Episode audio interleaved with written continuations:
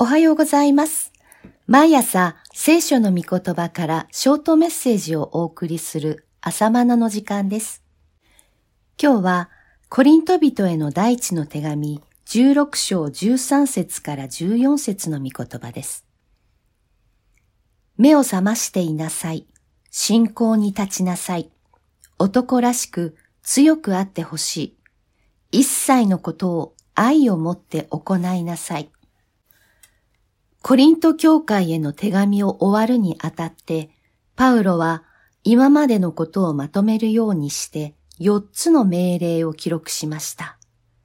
1、目を覚ましていなさい。人は霊的な存在です。だから、霊の目を覚ましていなければなりません。霊が眠っていたら、信仰生活を肉の力でやるわけですから、苦労します。肉の力は、霊的生活とは正反対の考えをするからです。だから、霊の目を覚ましていなさい。霊の目を覚ましていることができるように、精霊の助けを日々祈り求めます。主人が思いがけない時に帰ってきても、目を覚まして主人の帰りを迎えることのできるしもべは幸いです。マタイ24章46節この主人の帰りとはイエス様の再臨のことです。その時に復活があります。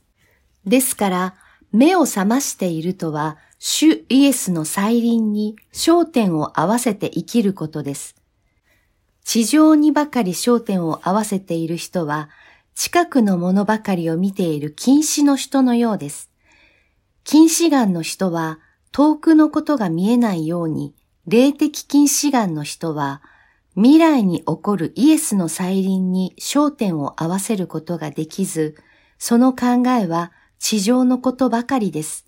そのような人は永遠を見ることができません。天を見ることができません。ですから、目を覚ましていましょう。主は必ず来られます。2. 信仰に立ちなさい。私たちの判断の基準はいつも信仰です。以前は地上的な価値観や発想で判断してきました。それが肉の価値観や発想です。肉に従って歩みますか？それは終わりの火の中で燃えてしまう人生です。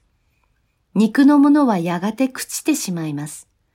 永遠に残るのは霊のものです。御霊に属する事柄です。肉のものは肉眼で見たり、手で掴むことができるので、確実なもののように思えるだけです。しかし、実際は肉のものはやがて朽ちてしまいます。永遠ではありません。方や霊のものは肉眼で見えないので軽んじてしまいます。でも今は目に見えないだけでやがて終わりの時にはっきりと現れてきます。その目に見えない世界を見ていくことが信仰です。ですから信仰を基準に判断します。信仰に立つとは御言葉に立つということです。神の御言葉に従うことが信仰です。日々聖書を読むのは、御言葉が私の基準になるためです。御言葉が私の考えになりますように。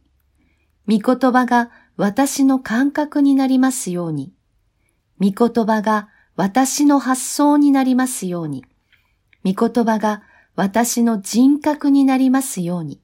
そのように祈りつつ、精霊の助けを得て聖書を読みます。3. 男らしく強くあれ。男らしくとは、女性らしさを癒しめるものではありません。女性にも男らしく強くあれ、と命じています。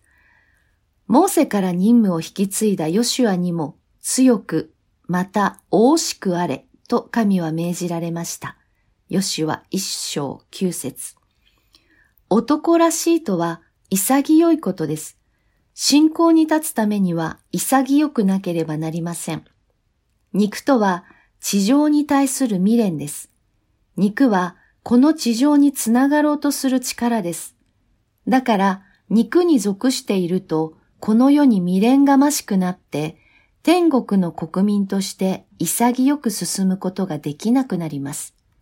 この地、すなわち物質の世界はやがて朽ちてしまうのに、しがみつこうとします。これが肉の感覚です。これを潔く切り替えて、天の価値観、御霊に属する感覚で生きていこうと決断します。私たちは神の子羊の死によってエジプトを出てきた者たちです。エジプトに未練を残す者は神の国にふさわしくありません。潔くエジプトを後にします。天からの火で滅ぼされるソドムとゴモラの町から、神はロトとその家族を救い出されたように、神は私たちをこの地上の国から導き出してくださいました。しかし、ロトの妻は振り向いて潮の柱になってしまいました。この世に未練を持って振り向く生き方は、霊的な命を失います。私たちはエジプトの感覚を潔く断ち切って約束の国を目指す者たちです。この潔さが男女の区別なく男らしく強くあることです。4. すべてのことを愛を持って行いなさい。エジプトを出たイスラエルの人々は老人も若者も子供もいました。元気な人もいれば病人もいました。約束の国を目指して旅立ったわけですが、先を急ごうとする者もいれば、急ぎたくても急げない弱者もいました。出エジプトした人々は、千差万別です。そんな集団を一つにするのは愛です。違いを理解して受け入れること。